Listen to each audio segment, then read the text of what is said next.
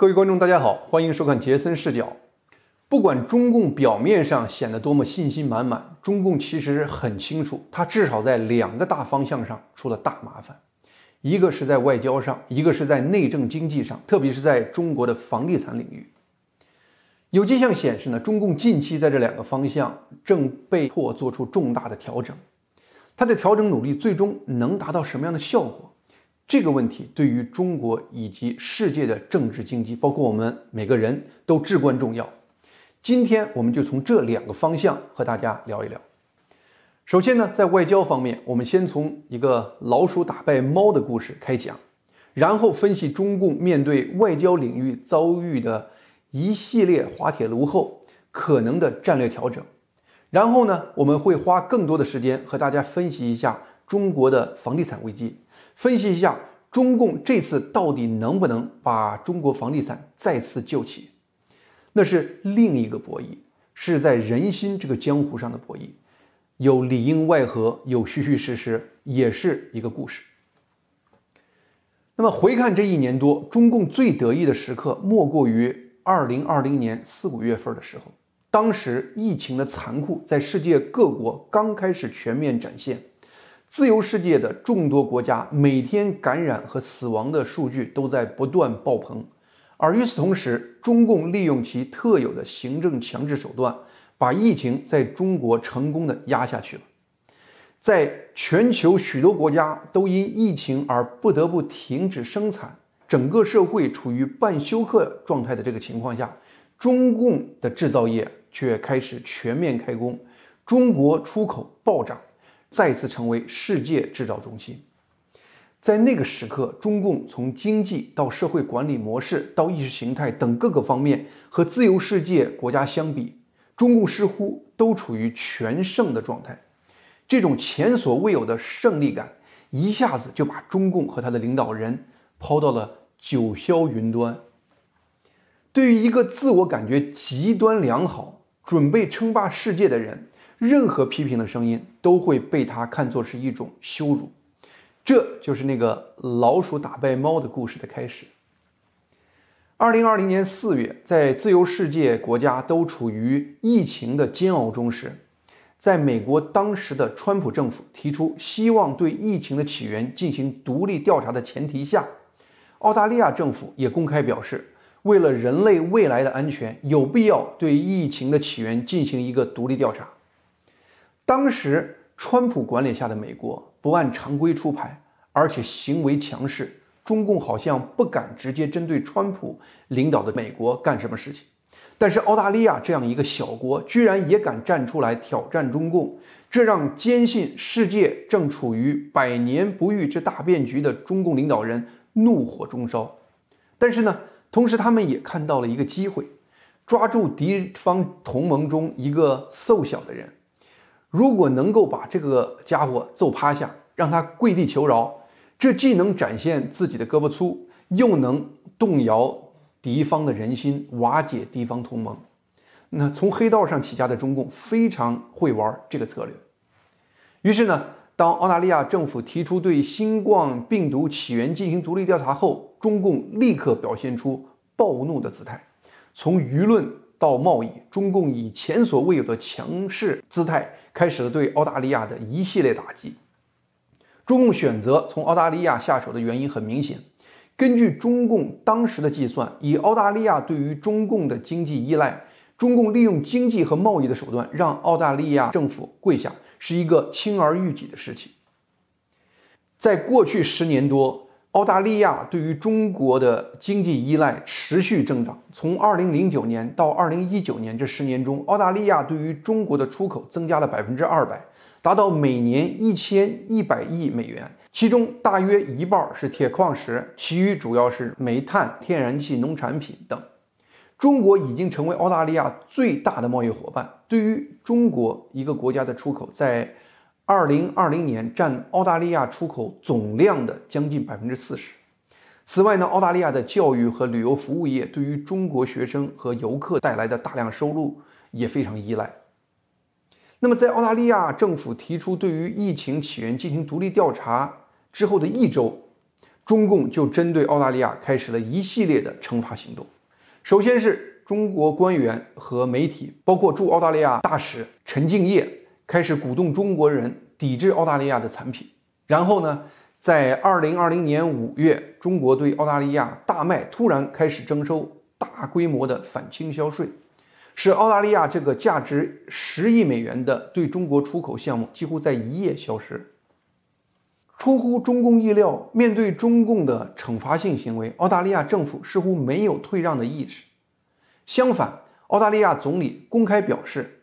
坚持澳大利亚的立场。澳大利亚外长还公开指责中共在利用贸易进行国际霸凌。于是呢，中共开始变本加厉，一系列针对澳大利亚的贸易惩罚政策，劈头盖脸的对澳大利亚抛出来，包括取消澳大利亚牛肉生产商对中国出口的许可证。对澳大利亚葡萄酒征收更多的关税，对澳大利亚的小麦、羊毛、龙虾、糖、铜、木材、食用葡萄等实施禁令，要求中国进口商停止购买澳大利亚的煤炭和棉花，并鼓励电力公司不要在现货市场购买澳大利亚的液化天然气等等。二零二零年十一月，中共为了检查自己对澳大利亚国际霸凌的成果。中共驻澳大利亚使馆特意发布了一份对澳大利亚的十四项不满清单，提出澳大利亚必须纠正这十四项问题，才能指望中共恢复和他的正常贸易关系。但是澳大利亚对于中共的回应依然是“我就是不下跪”。澳大利亚的强势态度，一方面来自于澳大利亚的民意，面对中共的霸凌，澳大利亚全民愤慨。民调显示，超过百分之八十的澳大利亚人。表示厌恶中共国。另一方面，也是最出乎中共甚至是世界意料的，是经济方面的原因。在经历了制裁初期的慌乱后，澳大利亚陡然发现，中共这一系列规模空前的贸易惩罚，对于澳大利亚的经济和贸易的实质影响，却几乎小到了可以忽略不计的程度。其原因，简单一个词总结，就是贸易分流。以煤炭为例子，一旦中国停止进口澳大利亚的煤炭，中国公司对于煤炭的需求还在，那么他们就不得不转向俄罗斯和印度尼西亚进口煤。一个客观现实是在疫情前，国际贸易是一个供给基本平衡的体系。当俄罗斯和印度尼西亚的煤被中国公司买去后，原来从这些国家买煤的印度、日本、韩国的市场就空出来了。他们就不得不来买澳大利亚的原来要卖给中国的煤，所以呢，中共对于澳大利亚所谓的贸易惩罚，唯一的结果不过是把世界煤炭买卖双方派对重新安排一下而已。而且呢，因为全球能源紧缩，还推高了煤炭价格，结果澳大利亚煤炭生产商的出口收入还比往年上涨了。澳大利亚的许多产业都成功的运用了贸易分流这一策略，大麦被转到了沙特阿拉伯和东南亚，铜被转到了欧洲和日本，棉花被转到了孟加拉国和越南等等。根据澳大利亚财政部的估计，受中国贸易限制影响的行业，在制裁的第一个整年里，因中共制裁造成的出口直接损失大约是四十亿美元。但因为是贸易分流，他们在其他地方找到了三十三亿美元的新市场，这其中七亿美元的净损失仅占澳大利亚出口总量的百分之零点二五，可以忽略不计。同时呢，因为国际铁矿石价格飙升，那么自实施制裁以来，澳大利亚对于中国的出口总量实际上还增长了百分之十。面对这样的结果。我们可能更容易理解为什么澳大利亚今年以来对于中共的态度变得越来越强硬。在2021年罗马举行的七国集团峰会上，澳大利亚代表团给与会的各国分发了中共驻澳大使馆威胁澳大利亚的那十四项不满清单，作为中共国际霸凌的证据。同时呢，澳大利亚积极加强与印度、日本、美国的四边安全对话。特别是澳大利亚与英国和美国建立的阿克斯安全伙伴关系，这个伙伴关系明确目的就是加强澳大利亚针对中共的军事能力。一个壮汉欺负小孩是可耻的，但是比这个更丢人的事情有没有呢？有，那就是这个想欺负小孩的壮汉外强中干，结果反过来却被那个小孩给羞辱了。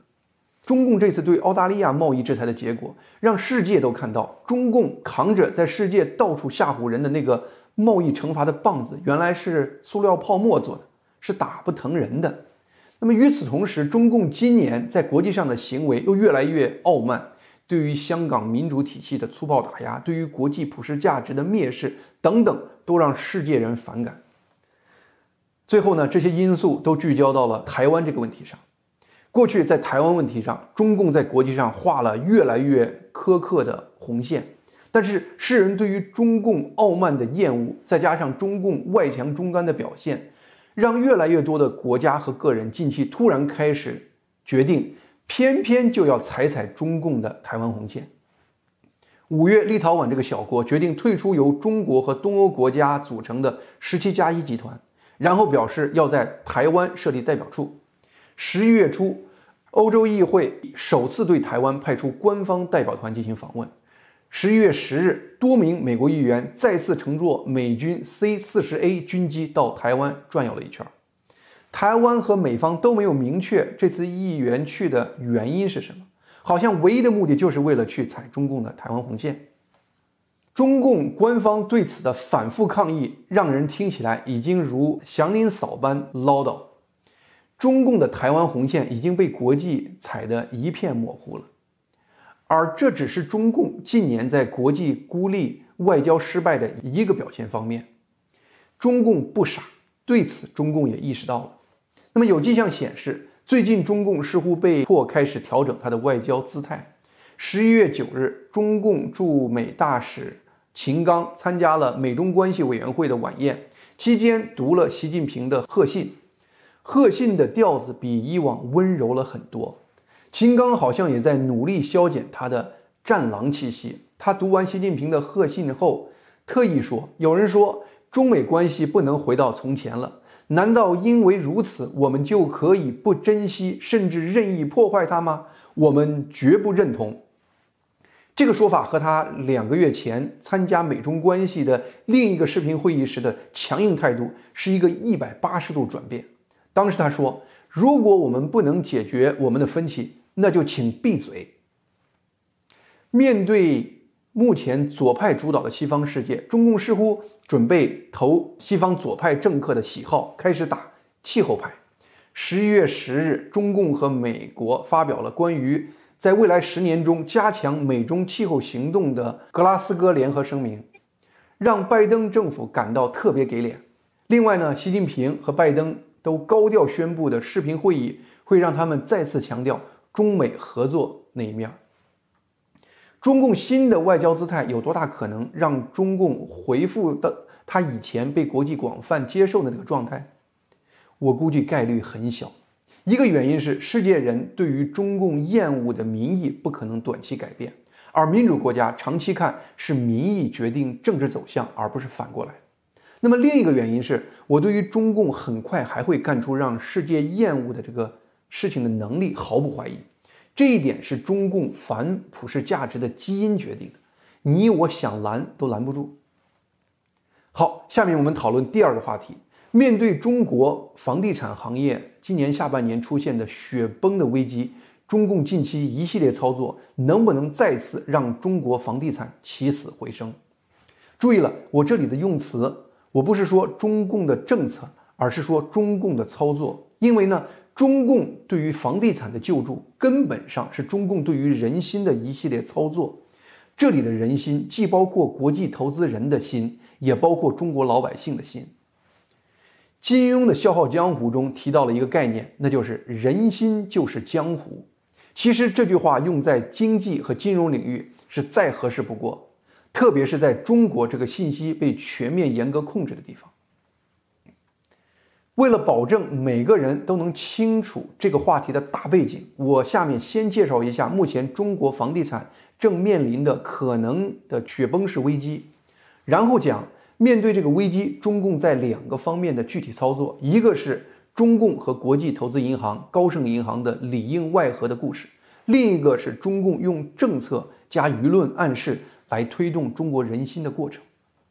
最后呢，我要谈谈目前中国经济存在的一个特色，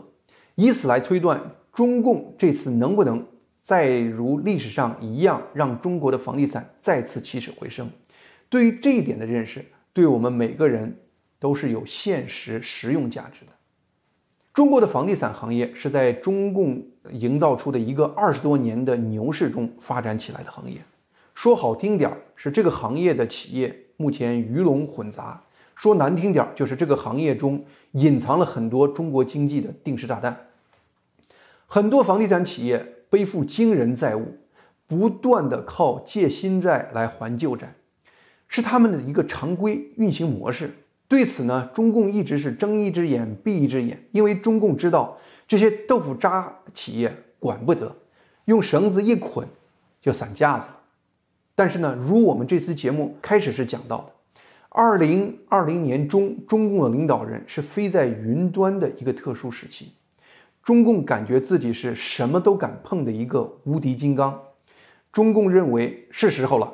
应该有序割裂一些中国房地产企业给中国金融体系带来的隐患，拆除这些定时炸弹。于是呢，在二零二零年，中共出台了一系列的政策，其中包括二零二零年八月出台的中共央行根据负债率为房地产企业划定的三条红线，根据每个企业月线的数量，将房地产企业分为红、橙、黄、绿四档。并以此决定这个企业能不能从银行借钱，或者是借钱的成本。结果是什么呢？我们大家都知道了。第一个倒下的企业就是中国房地产行业的第二大企业恒大集团。恒大账内账外大约三万亿的债务，大到了根本是无法救的程度。谁都知道，如果中国房地产不出现发疯的状态，恒大死亡是一定的。留下的唯一问题就是让恒大如何死的问题。中共期望采用定向爆破的方式，让恒大有序的死去，不要对中国经济和房地产行业产生衍生的连带效应。中国国内的债务，中共可以说了算，但是呢，恒大危机在国际债务市场上对于中国房地产行业的影响，却是中共无法控制的。所以呢，从一开始。就有消息说，中共要求恒大无论如何不能在美元债这方面的国际债务上违约。但是呢，从九月份开始，恒大还是对多笔美元债到期的利息没有付。国际债务市场开始对所有的中国房地产公司的债务产生恐慌，这让中共非常恼火。有消息说呢，中共对于恒大、许家印发出最后通牒，说就是用你的个人财产也得还上这些美元债的利息。结果是一方面，从香港相继传出许家印在香港的一处价值七亿港币和一处价值八亿港币的房产被先后抵押；另一方面，多笔美元债的利息在违约三十天期限结束的前一天很惊险的还上。最近的一个惊险经历就是十一月十一日，媒体先传出消息说恒大有三笔逾期美元债利息在三十天的截止日期。呃，结束还没有还上，所以恒大正式违约。但随后，彭博社和路透社迅速报道，引用内部消息说，客户其实已经最终收到了恒大对这三笔逾期美元债支付的利息，所以恒大再次从技术上避过了债务违约。如果连还利息都这么难，恒大未来对于本金的违约几乎是一定的。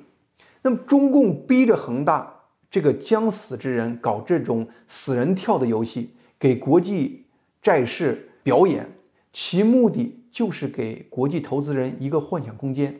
减少对于其他中国房地产企业在债务市场的影响。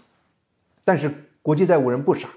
在过去六个月，中国的地产债券市场还是面临一轮接一轮的抛售，债券持有人的财富大约损失了三分之一。结果是到今年十月时，中国房企的境外融资几乎暂停了。十月境外融资只有九十九亿元，同比下降了近百分之八十。借不到新钱就没法还旧债，这个连带效应的结果就是，泰和、蓝光、华夏幸福、佳兆业、花年华等九家房企的美元债先后爆雷。而且呢，恒大的消息一传出，对于中国的银行和中国人买房的信心也是巨大的冲击。今年九月，恒大危机消息正式爆出后，恒大的地产销售从八月的三百六十二亿一下子跌到九月的七十亿，暴跌了百分之八十二。到十月二十二日，恒大许家印干脆宣布，恒大未来停止一切期房销售，只搞现房销售。恒大这个决定是因为恒大目前信誉让恒大不可能再进行任何期房销售。那么其他房地产企业同样一片惨淡，众多大型开发商九月份销售同比降幅超过了百分之二十或三十。中国一百家最大的开发商九月份总合同金额同比下降了百分之三十六。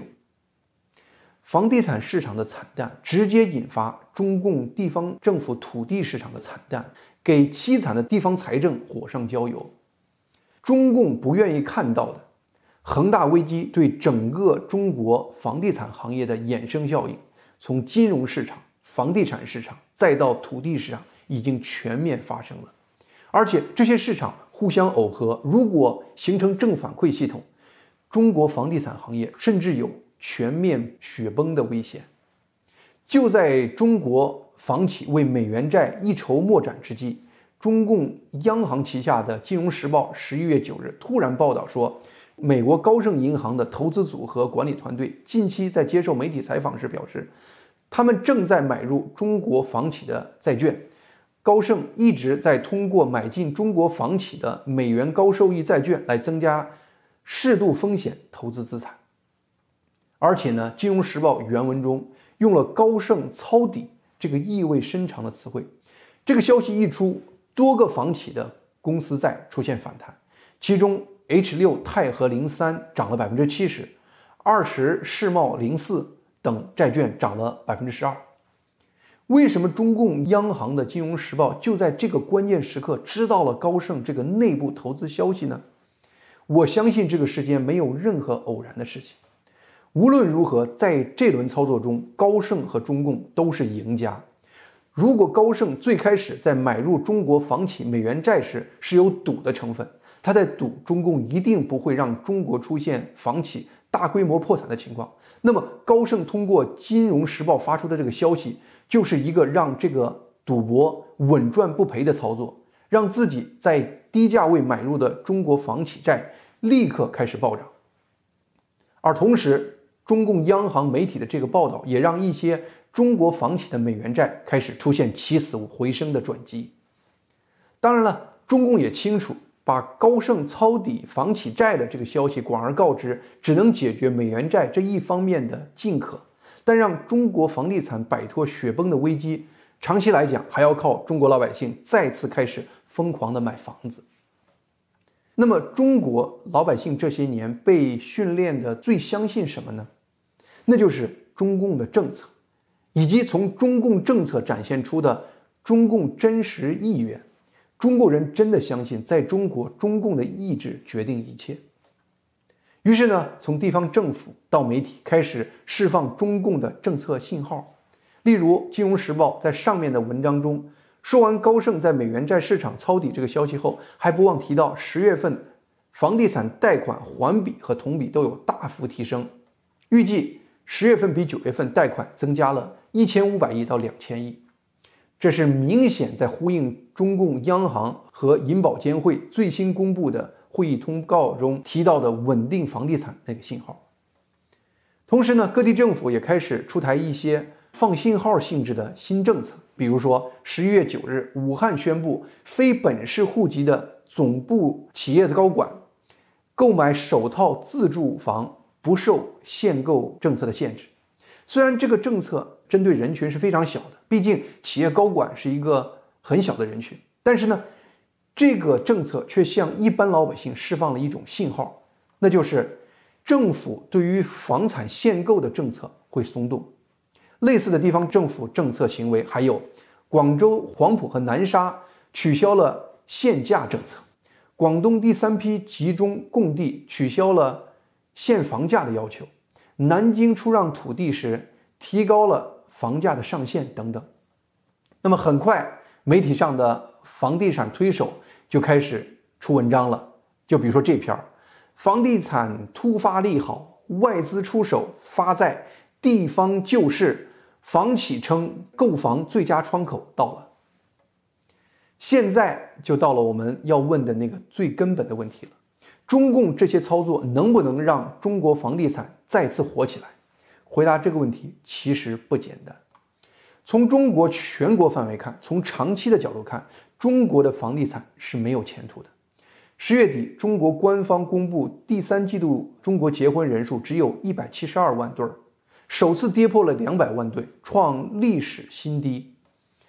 在中国，结婚是推动买房的一个重要因素，这个消息无疑是中国房地产的一个噩耗。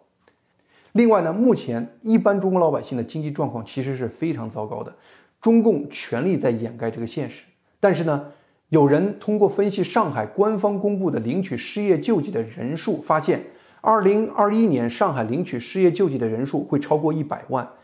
超过二零一九年人数的十倍。